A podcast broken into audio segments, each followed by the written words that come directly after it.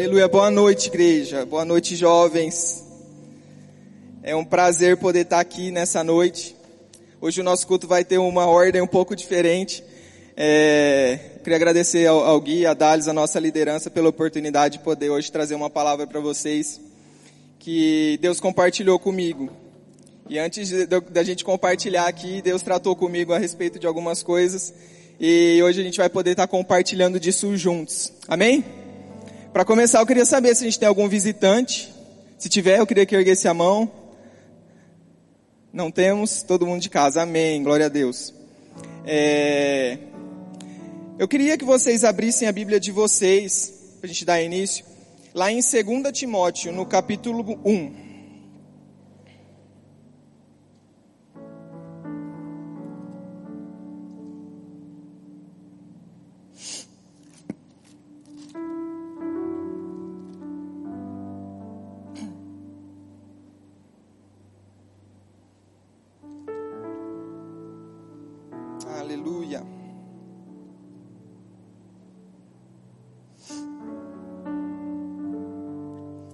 Partir do versículo 9.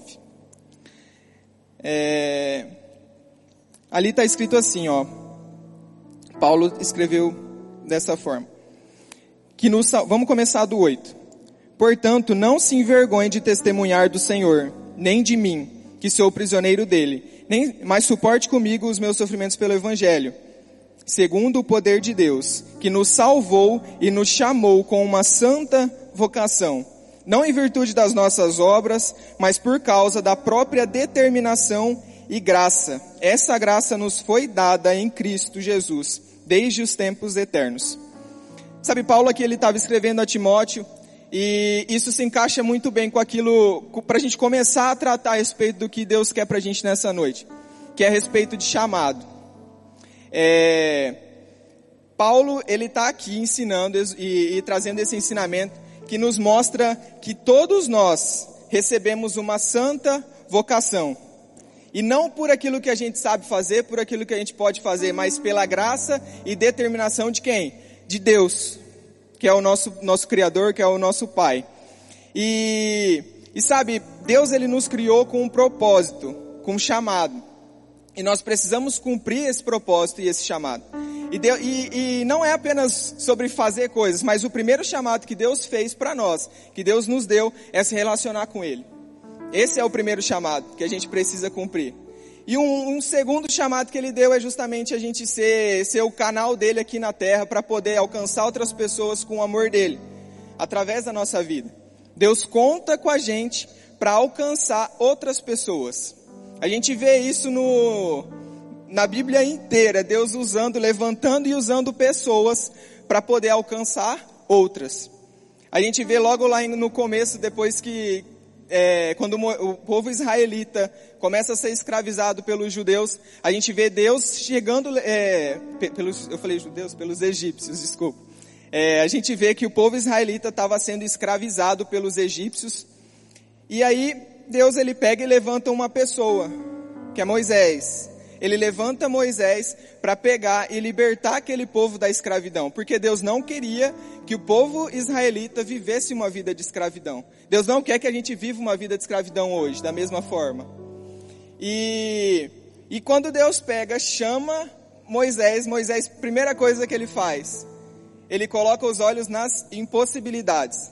Ele coloca os olhos dele no natural, ele coloca os olhos dele naquilo que ele acha que ele pode fazer. Deus sempre tratou comigo a respeito disso. É, sempre tratou comigo que nunca vai ser com a força do braço, mas sempre vai ser o poder dele se aperfeiçoando em nós. E Paulo nos fala isso, que o poder de Deus se aperfeiçoa na nossa fraqueza. Então, quando a gente está se achando fraco, aí é que a gente está forte, porque o poder de Deus vai chegar e vai se aperfeiçoar naquilo que a gente está achando que não pode fazer. E foi assim que aconteceu com Moisés. Moisés tinha sido chamado, levantado por Deus para libertar o povo israelita. E a primeira coisa que Moisés fala, mas Deus, eu não sei nem falar. Como é que eu vou libertar esse povo? Mas Deus pega e levanta uma pessoa para poder suprir essa necessidade de, de, de Moisés, que foi Arão. Então Deus já levanta uma pessoa para dividir a carga com, com, com Moisés. para poder ajudar ele na fraqueza dele, naquilo que ele se achava impossibilidade de fazer. E aí Moisés é o canal para poder libertar o povo do Egito. O povo é liberto e o povo mais para frente chega em Canaã muito porque Moisés foi, é, porque pelo que Moisés fez através do que Deus depositou na vida dele.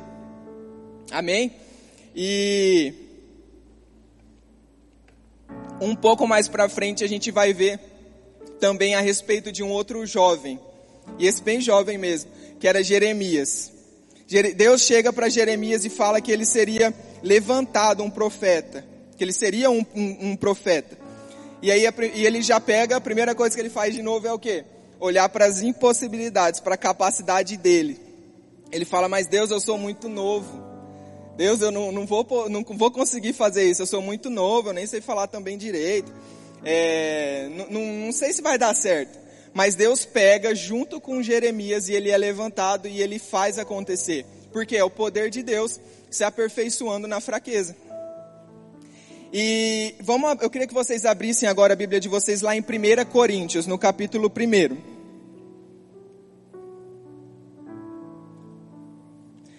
A Bíblia vai ter inúmeras passagens que vão nos mostrar que nunca vai ser sobre nós, mas sim sobre Deus querendo fazer algo através de nós. E lá em 1 Coríntios, no capítulo 1, verso 29, vamos começar do 27. Paulo escreveu assim: Mas Deus escolheu o que para o mundo é loucura, para envergonhar os sábios, e escolheu o que para o mundo é fraqueza, para envergonhar o que é forte. Ele escolheu para o mundo o que é insignificante, desprezado, e o que nada é, para reduzir o que nada é, a fim de que ninguém se glorie diante dele. É, porém, por iniciativa dele que vocês estão em Cristo Jesus, o qual se tornou sabedoria de Deus para nós, isto é, justiça, santidade e redenção, para que, como está escrito, quem se gloriar, glorie-se no Senhor. Então, se você acha que você não pode fazer alguma coisa, então está na hora de mudar essa mentalidade, porque aqui Paulo está falando que Deus escolheu as coisas loucas desse mundo para confundir as sábias. Deus escolheu o que não é para que fosse. Deus escolheu você, Deus desde o início Desde o início ele escolheu e levantou você porque ele contava com você, ele conta com você hoje para esse tempo. As gerações passadas passaram, gente. E hoje, quem está aqui hoje? Quem que é o responsável para espalhar esse amor, espalhar esse evangelho aqui na terra nesse tempo? Não é Moisés que foi um dos maiores líderes do mundo. Não é Jesus, porque hoje a gente fala sobre ele, mas quem, tá, quem é o canal para esse tempo é você e sou eu. Então cabe a nós, gente, agarrar o chamado que Deus tem na nossa vida para que a gente alcance outras pessoas, para que Jesus continue sendo conhecido onde não, é ainda. Isso vai ser através da minha vida e da sua vida.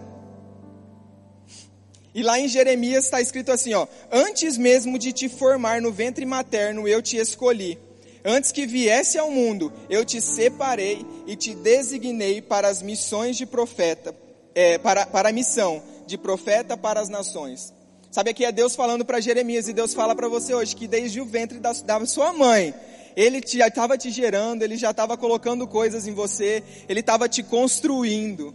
Para quê? Para que hoje, o dia é hoje, gente, o dia é hoje, não é o, o que passou, o dia é hoje. Para que hoje você faça a diferença onde você está.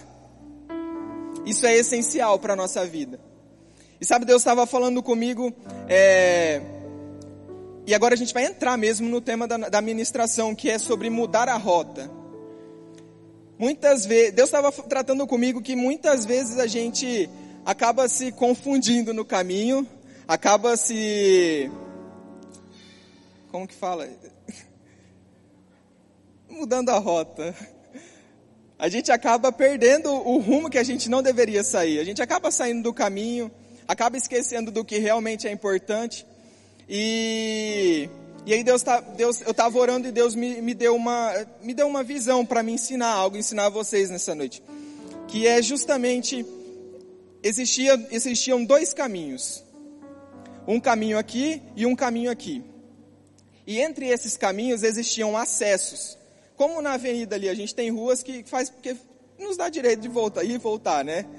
E, e nesses caminhos, a pessoa, eu no caso, estava andando no caminho e Deus estava aqui no outro caminho, parado. Parado não, acompanhando. Eu dava um passo e Deus dava um passo. E Ele ia caminhando junto comigo. Mas o meu caminho não estava levando na direção que Deus estava indo. E, e em cada, dessa, cada uma dessas entradas, Deus estava lá de braços abertos para poder receber, me receber, sabe? Tipo, vem para cá, aqui que é seu lugar. E, e mesmo assim eu continuei caminhando, caminhando nesse caminho. E aí mais para frente, até que, que eu caí em si, dentro dessa visão, eu peguei e entrei no caminho, no caminho que Deus estava. E Deus falou: aqui é o lugar que você precisa ficar. Mas para você ficar aqui, você precisa mudar algumas coisas. Você precisa ajustar algumas coisas e você vai precisar de, do meu auxílio, da minha ajuda, você vai precisar da minha palavra, você vai precisar orar, você precisa fazer coisas para isso acontecer. Então, a partir do momento, a mudança de rota depende de nós. Deus ele está lá disponível para gente. Deus ele está tá pronto, de braços abertos para nós. Mas ele precisa que a gente realmente decida permanecer no caminho que ele quer para gente. E sabe, eu não falo com relação a, ah, tô desviado, não, não tô fazendo nada para Deus, agora eu não sou de Deus mais. Não, eu tô falando da nossa vida no cotidiano. A gente tem um propósito maior, a gente tem uma vida maior para viver aqui na terra hoje. Mas às vezes a gente acaba se perdendo em trabalho, em amizades, se perdendo em afazeres. E essas coisas são as distrações que no, nos, nos tiram da rota correta.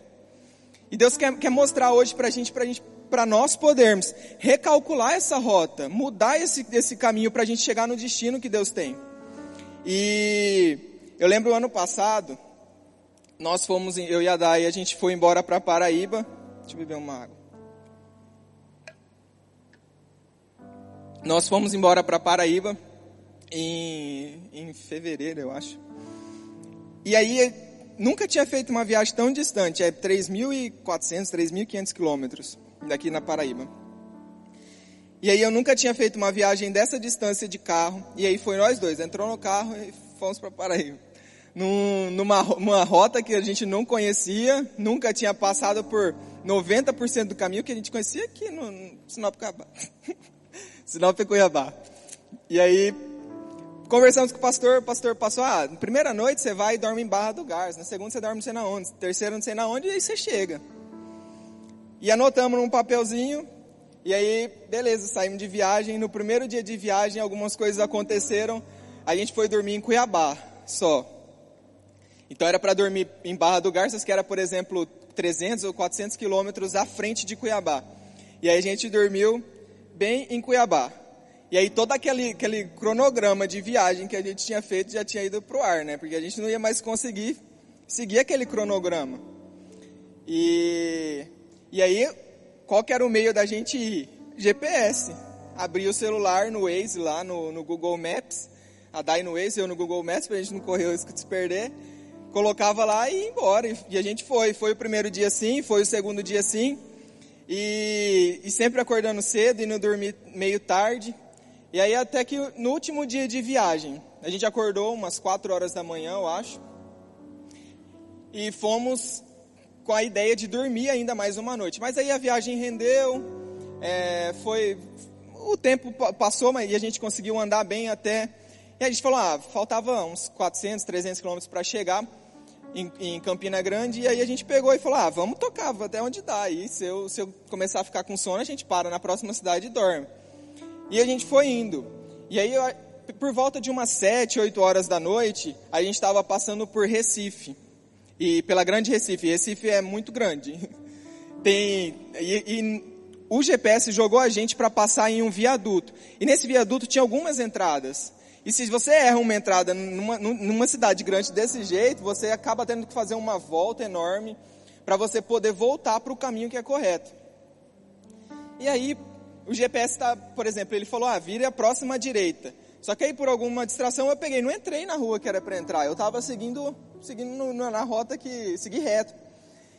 E aí eu nunca chegaria no meu destino dessa forma. A gente nunca ia chegar na Paraíba, lá, lá em Campina Grande. A gente não, não ia conseguir chegar lá. Por quê? Porque a gente estava seguindo um caminho diferente. E na mesma hora que passou a rota, era para entrar aqui, passou aqui, já apareceu, recalculando a rota. Aí falou, a próxima você entra em tal lugar. E se eu não entrasse no, no onde o GPS estava falando para mim entrar, eu não ia conseguir chegar na, em, em, Campina Grande. Não tinha como. E Deus me trouxe isso para lembrar do que Ele tem para nós. Sabe, se você não, não parar, não parar, não, não decidir falar, não, eu vou entrar no caminho que Deus está querendo para mim, eu vou cumprir o que ele, que ele depositou no meu coração, eu vou realizar o chamado que Ele tem para mim. Se você não, não tomar essa decisão e não dar esse passo, você não vai conseguir fazer e cumprir o que Deus tem para você. Você nunca vai chegar no seu destino. Então é realmente necessário que a gente mude a rota. E pensando nisso, a Bíblia ela é riquíssima em exemplos para a gente poder aprender com relação a todas as áreas da nossa vida. A Bíblia ela nos ensina de todos os lados, em todos os textos. Cada vez que você lê um texto lá, você vai sugar uma coisa diferente. Deus vai falar com você de uma forma diferente. E Deus começou a trazer a respeito de três pessoas específicas na Bíblia que decidiram mudar a rota deles, que decidiram fazer diferente. A primeira pessoa foi Jonas. Jonas, vocês já devem ter lido o livro de Jonas. Eu vou parafrasear um pouco dele para você, para quem não, não sabe poder entender. E a Bíblia diz, Jonas era um profeta também. E Deus pegou, chamou Jonas, escolheu Jonas para ir a Nínive, uma cidade, e, e falar para eles que se eles não se arrependessem, que se eles não, não mudassem o caminho que eles estavam seguindo, juízo ia chegar sobre eles. E Jonas, é, no contexto histórico, Nínive era uma cidade de, de pessoas que não estavam, que elas não estavam nem aí para os outros. Por exemplo, se você era contra eles, você não pertencia ao povo de Nínive, eles pegavam, cortavam o seu braço vivo, eles, tipo, faziam esse tipo de coisa. Então a primeira coisa que Jonas fez foi o quê? Pensar, eu não vou para lá e nunca que eu vou lá em, em Nínive. Eu chegar lá, os caras vão cortar meu braço, vão, vão me matar, eu não vou não, quer saber? Eu vou é para outro lugar. E aí Nínive ficava, por exemplo, um exemplo, gente, não é, não é. Nínive ficava à direita, Jonas pegou, pegou um navio e foi 3 mil quilômetros para a esquerda. Então ele se distanciou muito daquilo que Deus tinha, tinha chamado ele para fazer. Isso trouxe danos para a vida dele. Jonas, ele pegou esse navio, quando ele, ele entra no navio, vai para o porão, dorme, e no meio da viagem, uma forte tempestade chega. E essa tempestade começa a balançar o barco, e aí as pessoas que estavam no barco começaram a ficar amedrontadas, começaram a ficar com medo, e e aí eles pegam, começam a jogar as cargas que eles tinham para o mar para diminuir o peso. E até que eles pegam, o comandante vai até o porão onde Jonas estava e, e, vê Jonas dormindo lá. Aí pega, chacoalha Jonas, acorda Jonas e, e fala: Jonas, clame ao teu Deus para ele livrar a gente dessa. Eles já estavam sem, sem saída, eles precisavam que aquela tempestade parasse, senão o mar ia afundar e. O mar ia afundar, não, né? Senão o barco ia afundar e aí ele, todos eles iam morrer. E, Deus, e, e eles pegam, chamam, chamam Jonas e eles decidem fazer um sorteio. Ah, vamos descobrir aqui quem que é o cara responsável por isso aqui que está acontecendo. Aí faz o sorteio e cai logo em Jonas. Jonas é o responsável. Tá? Era por causa de Jonas que aquela tempestade estava acontecendo. E aí Jonas, depois do sorteio, Jonas pega e começa a falar, e fala para eles o que tinha acontecido, que Deus tinha chamado ele para ir para Nínive, ele não estava indo e tal. Eles falam, então, e Jonas fala, então me joga no mar que essa tempestade vai parar. Isso Jonas falou. E aí quando eles pegam, jogam Jonas no mar, diz que a, a Jonas é engolido pelo mar, e, e, a tempestade para e eles ficam vivos, o, o pessoal do navio. E nisso Jonas está lá, no meio do mar, impossível alguém sobreviver quando está caído dentro do mar, né? No, no, no, alto mar, inclusive. E Jonas afundando lá, a Bíblia diz que ele tinha algas em volta do pescoço, então ele já estava sendo, é, sendo morto praticamente pelo, pelo, pelo mar, pelas circunstâncias que ele estava vivendo. E Deus envia uma baleia que engole Jonas. Está na Bíblia, é verdade, gente. A gente tem que acreditar nessas coisas. A gente acredita nessas coisas. E, e um grande peixe chega e engole Jonas. E Jonas passa por três dias dentro da barriga da baleia. E esses três dias Jonas passa, e ele, três dias e três noites. E ele pega, até que ele chega no, no, tempo, no, no momento em que ele faz uma oração ao Senhor. Ele faz uma oração é, realmente entregando ao Senhor é, o chamado que ele tinha, sabe? Falando, vamos ler lá a oração de Jonas. Lá em Jonas no capítulo 2.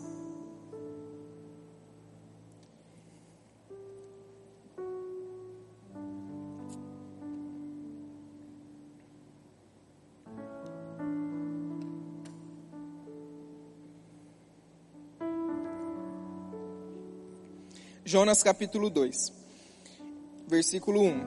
Então Jonas orou ao Senhor, seu Deus, do ventre do peixe, e disse: Clamei ao Senhor na minha aflição, e ele me ouviu. Do ventre do inferno chamei, e tu ouviste a minha voz. Pois tu me lançaste no profundo, no meio dos mares, e as correntes das águas me cercaram. Todas as tuas vagas e as tuas ondas passaram sobre mim. E eu disse: estou lançado, de, estou lançado de diante dos teus olhos. Todavia tornarei a ver o teu santo templo. As águas me cercaram até a alma, o abismo me rodeou, e as ervas daninhas estavam enroladas na minha cabeça. Eu desci até os fundamentos dos montes, a terra, com seus ferrolhos, estava sobre mim para sempre. Mas tu fizeste subir a minha vida da decomposição, ó Senhor meu Deus. Quando minha alma desfalecia em mim, lembrei-me do Senhor e em mi, e minha oração entrou a ti, no teu santo templo. O que observavam as falsas vaidades desprezavam a sua misericórdia, mas eu sacrifiquei a ti a voz do meu agrade, a voz do agradecimento. Eu pagarei e voltei. A salvação é do Senhor. E o Senhor falou ao peixe, e este vomitou Jonas em terra seca.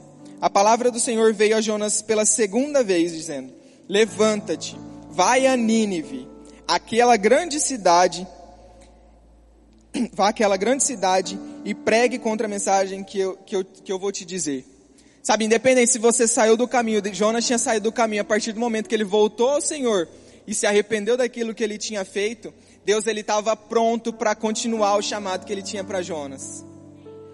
Independente se um dia você caminhou fora, se você está caminhando fora num caminho diferente, Deus está pronto para te colocar no chamado que Ele tem para você. Existem pessoas esperando você, existem lugares específicos dependendo da sua vida para ser alcançado.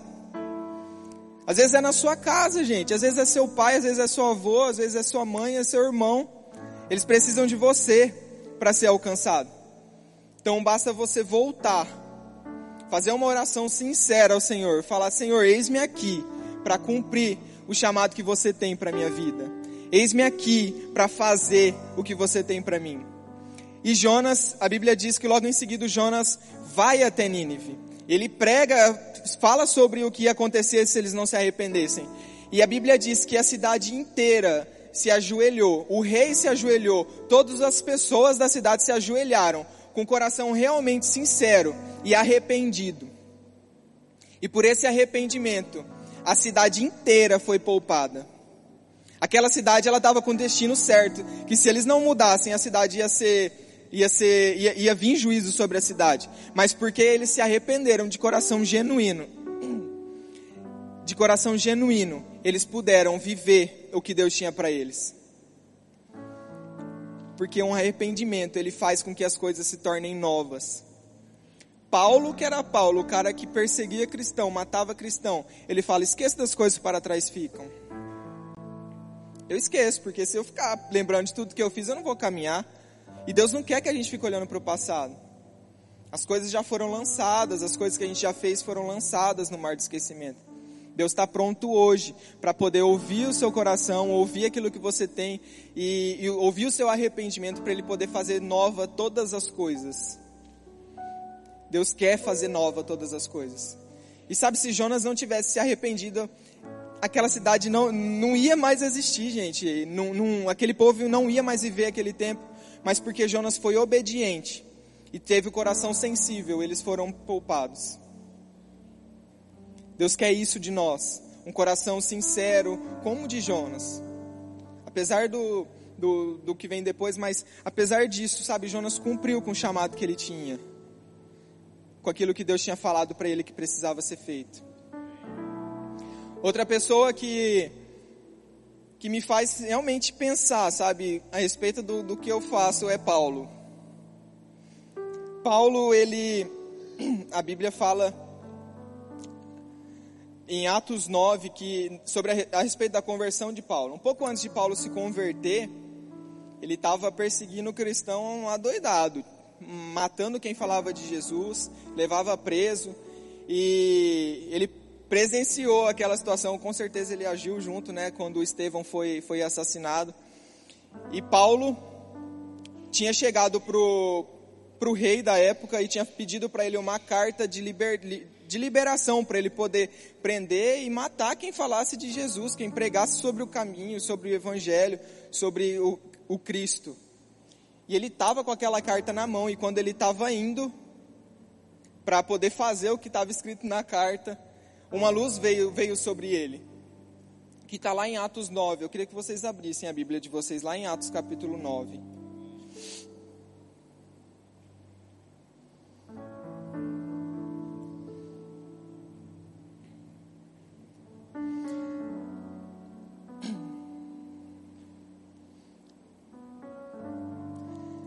A partir do versículo 3.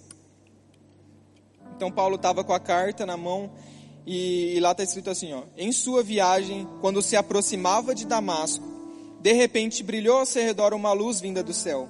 Ele caiu por terra e ouviu uma voz que lhe dizia: Saulo, Saulo, por que me persegue? E Saulo perguntou: Quem és tu, Senhor? E ele respondeu: Eu sou Jesus a quem você me persegue. Levante-se, entre na cidade, alguém te dirá o que você deve fazer. Sabe, aqui Paulo ele teve um encontro genuíno com, com Jesus. Jesus apareceu para ele. E a Bíblia diz logo em seguida que as pessoas que estavam com Paulo, eles ouviram a voz, mas eles não, não conseguiram ver Jesus. Mas Paulo, ele teve, naquele momento, ele teve um encontro divino com o Senhor. E ele pôde, ele pôde transformar, ele teve a oportunidade de, de fazer diferente a partir daquele momento. Ele vai para a cidade, Ananias é, é, é, usado por, por Deus também para poder realmente finalizar essa conversão toda, né? E, e hoje o Novo Testamento é escrito basicamente por Paulo. Paulo escreveu a maioria do, das cartas do Novo Testamento. Ele é fundamental para a igreja hoje. Mas por quê? Porque ele se arrependeu, ele teve uma rota diferente. Se Paulo não, coisas que Jesus não revelou enquanto estava na terra, foram reveladas através da vida de Paulo. Sabe, Jesus revelou para Paulo que hoje nos deu a, a, oportunidade de poder conhecer essas preciosidades. Jesus ele não pôde fazer, falar muitas coisas que ele queria dizer, porque ele não, o povo não estava pronto para ouvir. Mas hoje eu e você está pronto para ouvir as verdades de, de Jesus, para ouvir as verdades que está escrita na Bíblia, para que a gente possa fazer o que Deus quer que a gente faça, para que a gente possa alcançar pessoas, para que a gente possa ajudar a mudar destinos. Isso está na nossa vida, isso está no meu coração, isso está no seu coração, isso foi depositado em você também. E Paulo, quando escreveu, esquecendo-me das coisas que para trás ficam, eu prossigo para aquelas que estão diante de mim, ele estava esquecendo, sabe, ele estava, ele sabia que se ele ficasse preso nas coisas que ele tinha feito no passado, toda hora ia vir condenação sobre a vida dele. Toda hora que ele fosse falar de Jesus, ele ia falar de Jesus e ele ia estar na cabeça dele, meu Deus do céu, eu matava, eu matava quem falava desse cara, agora eu estou aqui falando, você está doido, eu não posso ficar continuando isso. Eu não posso continuar isso, que heresia é essa? Mas Paulo esqueceu das coisas que para trás ficaram. Lançou no mar de esquecimento, mudou e fez a diferença no tempo dele e faz a diferença hoje. Dois mil anos depois, ele está fazendo a diferença na nossa vida. Dois mil anos se passaram e a gente continua aqui, ó, fundamentados nessa palavra, porque ela é vida. E Paulo pôde receber muitas dessas revelações que hoje a gente tem aqui. É um privilégio para nós. Podemos viver esse tempo, sabe? Viver hoje nesse lugar. Tá, você está aqui nesse lugar hoje por um propósito. Você não veio aqui à toa, você não está aqui à toa, mas você está aqui porque Deus queria que você estivesse aqui. Deus quer que você esteja na sua casa, na sua família, porque você precisa estar na sua casa, na sua família. Deus conta comigo e com você. Deus conta. Imagina se tivesse só uma pessoa, tipo, só um Mateus no mundo, misericórdia, o que, que, ia, que, ia ser do mundo? Não, Deus escolheu Mateus, Deus escolheu Guilherme, Dalila, a Dai, o Daniel, escolheu você para esse tempo. Você foi levantado para esse tempo. Você foi levantado para esse tempo. Um outro personagem que eu admiro demais na Bíblia é Pedro. Pedro é o cara mais é, sincero e, e, como a gente. Pedro, ele estava em tudo, tudo que você falava que acontecia, Pedro estava no meio. E eu gosto, eu, quando eu estava pensando sobre isso, eu pensei a respeito de Pedro, por quê? Porque Pedro ele foi rápido e ele foi pronto em mudar a rota dele, em mudar o destino dele. Primeiro, Jesus, ele foi um dos primeiros discípulos de Jesus, se não o primeiro, né? E Jesus ele, ele vai caminhando e vê eles lançando a rede no mar. E eles passaram lá, disseram que passaram a noite lançando a rede no mar e não pegaram nada. E aí Jesus pega e fala: lança a rede do outro lado. E quando ele lança a rede do outro lado, a rede vem cheia de peixe que ela não estava aguentando, estava estourando de, de tanto peixe que tinha. E aí eles retiram a rede e depois Jesus chega para eles e falam: vocês não vão ser mais pescadores de peixes, mas vocês vão ser pescadores de almas. Sabe, esse era o destino de Pedro. Pedro foi chamado para isso, para ser pescador de alma. Nós fomos chamados para isso, para a gente pescar a alma, sabe, levar pessoas a, a, reconhecer Jesus. E aí Jesus pega, fala isso para Pedro, e a Bíblia diz que Pedro foi rápido nisso. Sabe, Pedro não ficou, ah não, peraí, eu vou pensar ali se eu vou, se eu vou querer isso aí, Jesus. Se eu quero pescar, deixar de, ser, de pescar peixe para pescar homem. Peraí, vamos ver se esse negócio é bom. Não, a Bíblia diz que Pedro foi rápido, imediatamente. Pedro deixou os barcos dele, Pedro deixou a rede e foi caminhar com Jesus. Ele foi rápido nisso. A gente precisa ser rápido em agarrar as oportunidades que Deus dá para nós. Pedro foi ligeiro nisso. E aí Pedro, ele andou sobre as águas.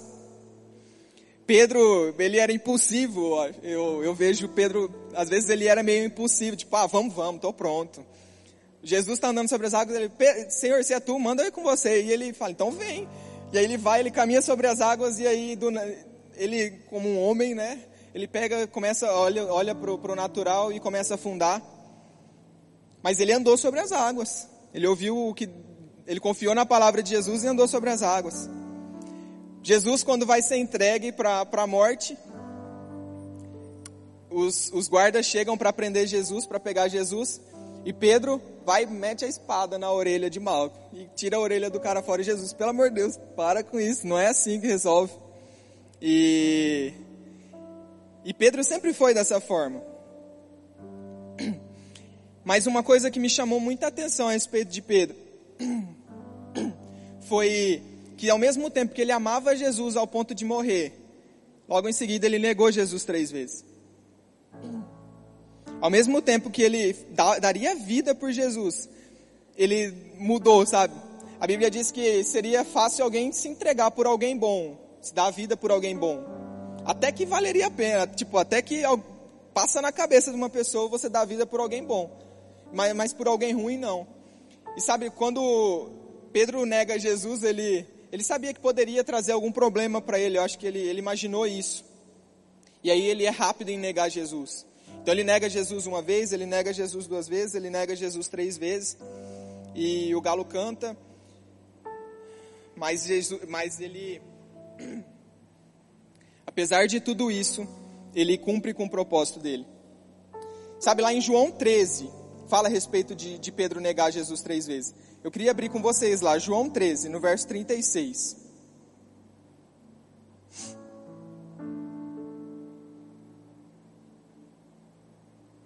Lá no finalzinho. Jesus um pouco antes estava dizendo que ele já, já iria para outro lugar e ele não revelou que lugar seria para os discípulos. E, e Pedro ficou perguntou para ele, lá no verso 36, ó. Senhor, para onde vais? E Jesus respondeu: Para onde eu vou, vocês não podem seguir-me agora, mas me seguirão mais tarde. E Pedro perguntou: Senhor, por que eu não posso seguir-te agora? Darei a minha vida por ti. Então Jesus respondeu: Você dará a vida por mim? Asseguro que antes que o galo cante, você me negará três vezes. E lá no, no versículo, de, no capítulo 18, vamos lá.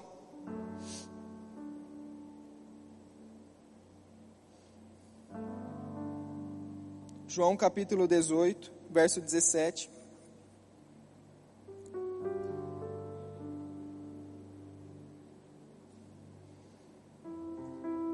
Aqui é quando Pedro nega Jesus pela primeira vez. Simão Pedro, o outro discípulo, estava seguindo Jesus, por ser conhecido como sumo sacerdote. Este discípulo entrou com Jesus no pátio da casa do sumo sacerdote. Mas Pedro teve que ficar esperando do outro lado, do, outro, do lado de fora da porta. O outro discípulo era que era conhecido como do sumo sacerdote, voltou, falou com a moça encarregada da porta e fez Pedro entrar. Ele, ela então perguntou a Pedro: Você não é um dos discípulos desse homem? E ele respondeu: Não sou. Essa foi a primeira vez que Pedro negou Jesus. A segunda vez está no capítulo 25, no versículo 25.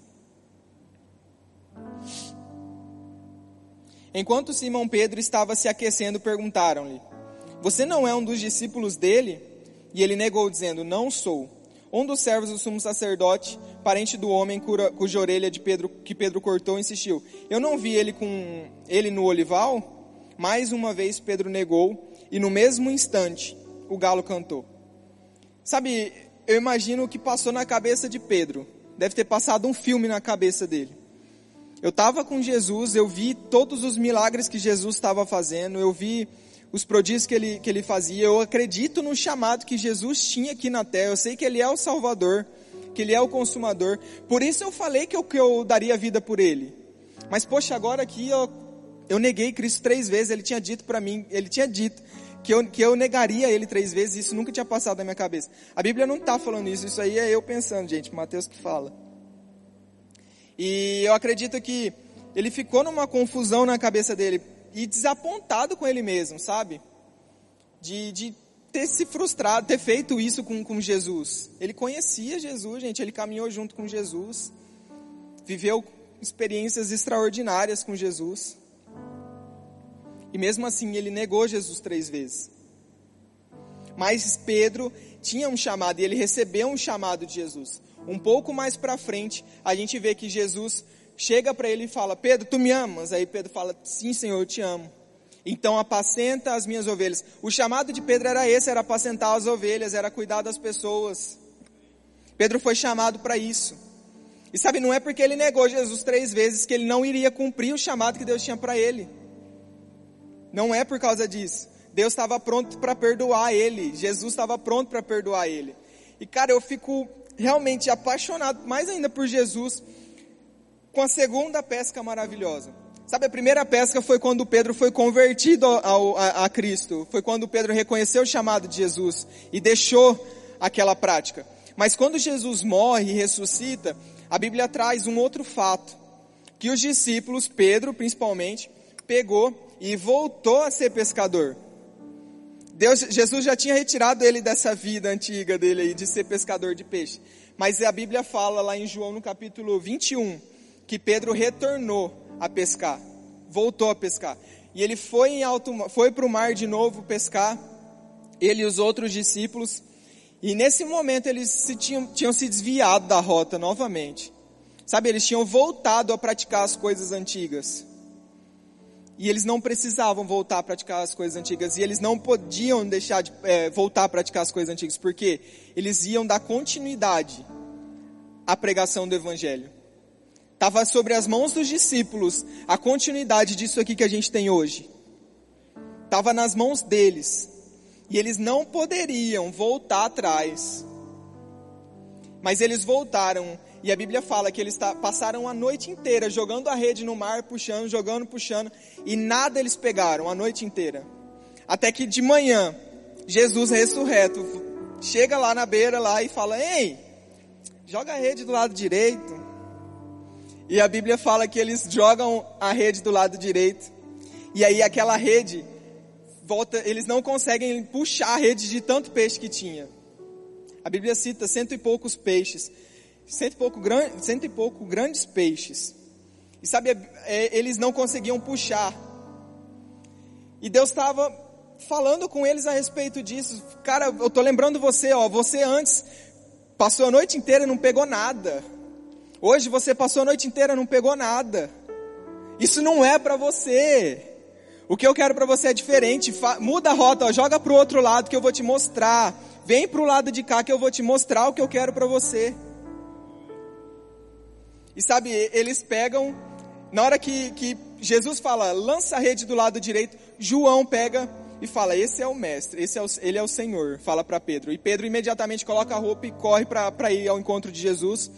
E quando eles chegam lá, Jesus está com as brasas aquecidas para poder fazer um, um, um alimento para eles. Como Jesus é bondoso, gente. Como Jesus é amável. Como Jesus é amável. Os caras estavam perdidos, estavam fazendo o que não era para eles fazer. E Jesus mesmo assim foi lá, aqueceu o fogo e esperou eles virem para eles comerem. Passaram a noite trabalhando, Jesus estava lá, pronto, ó põe o peixe aqui, vamos comer. E quando eles fazem isso, eles voltam, é, Deus, Jesus fala para eles que eles não, não, não precisavam mais viver daquela forma. Eles sabiam, né, que não precisavam mais viver daquilo lá. E Jesus mostrou para eles na prática que eles não eram mais pescadores de peixes, mas que eles eram pescadores de almas. Então eles mudaram o caminho que eles estavam seguindo. E Pedro mais para frente, em Atos, Pedro ele, ele é fundamental para a implantação da, do corpo de Cristo, da igreja, que perdura até hoje. A gente está aqui hoje num templo da igreja. Se Pedro não tivesse, se Pedro tivesse ficado para trás, não sei como seria, mas o que a gente tem hoje é que Pedro decidiu fazer diferente. Pedro decidiu mudar o caminho dele. E Pedro colheu, fez com que frutos fossem colhidos até hoje, faz com que frutos sejam colhidos até hoje.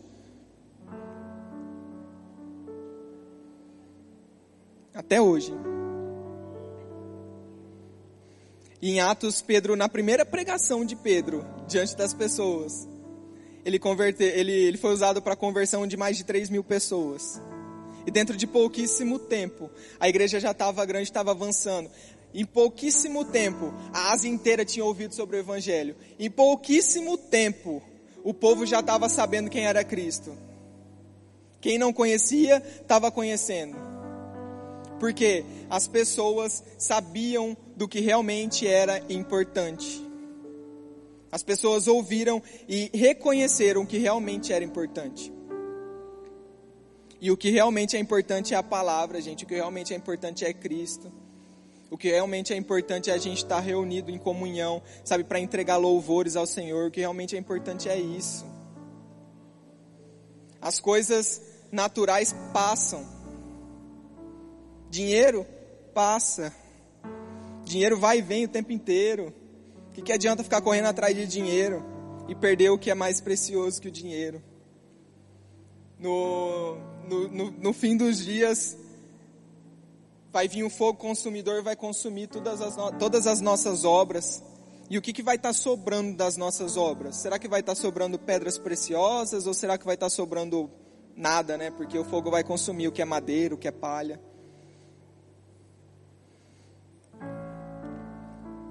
Aleluia. Eu queria chamar o louvor aqui.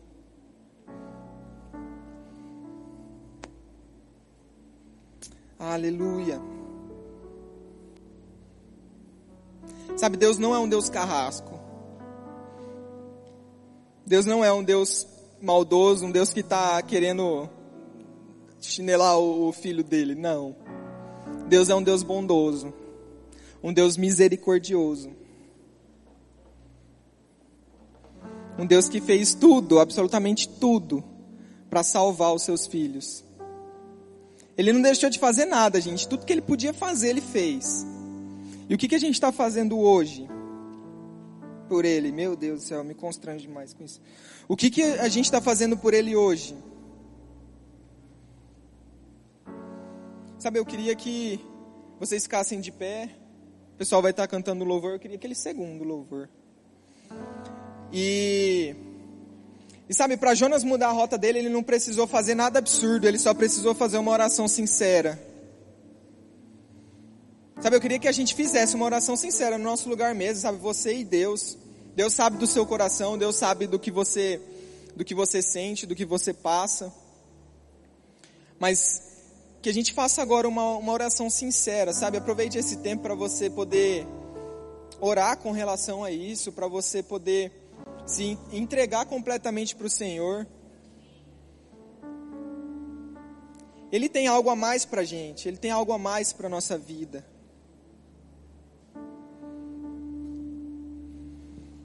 Deus quer que a gente flua no sobrenatural. Deus deseja que a gente flua nas coisas do Espírito. Nós somos um Espírito, a gente só habita num corpo. E Ele quer que o nosso Espírito flua naquilo que Ele tem. Aleluia.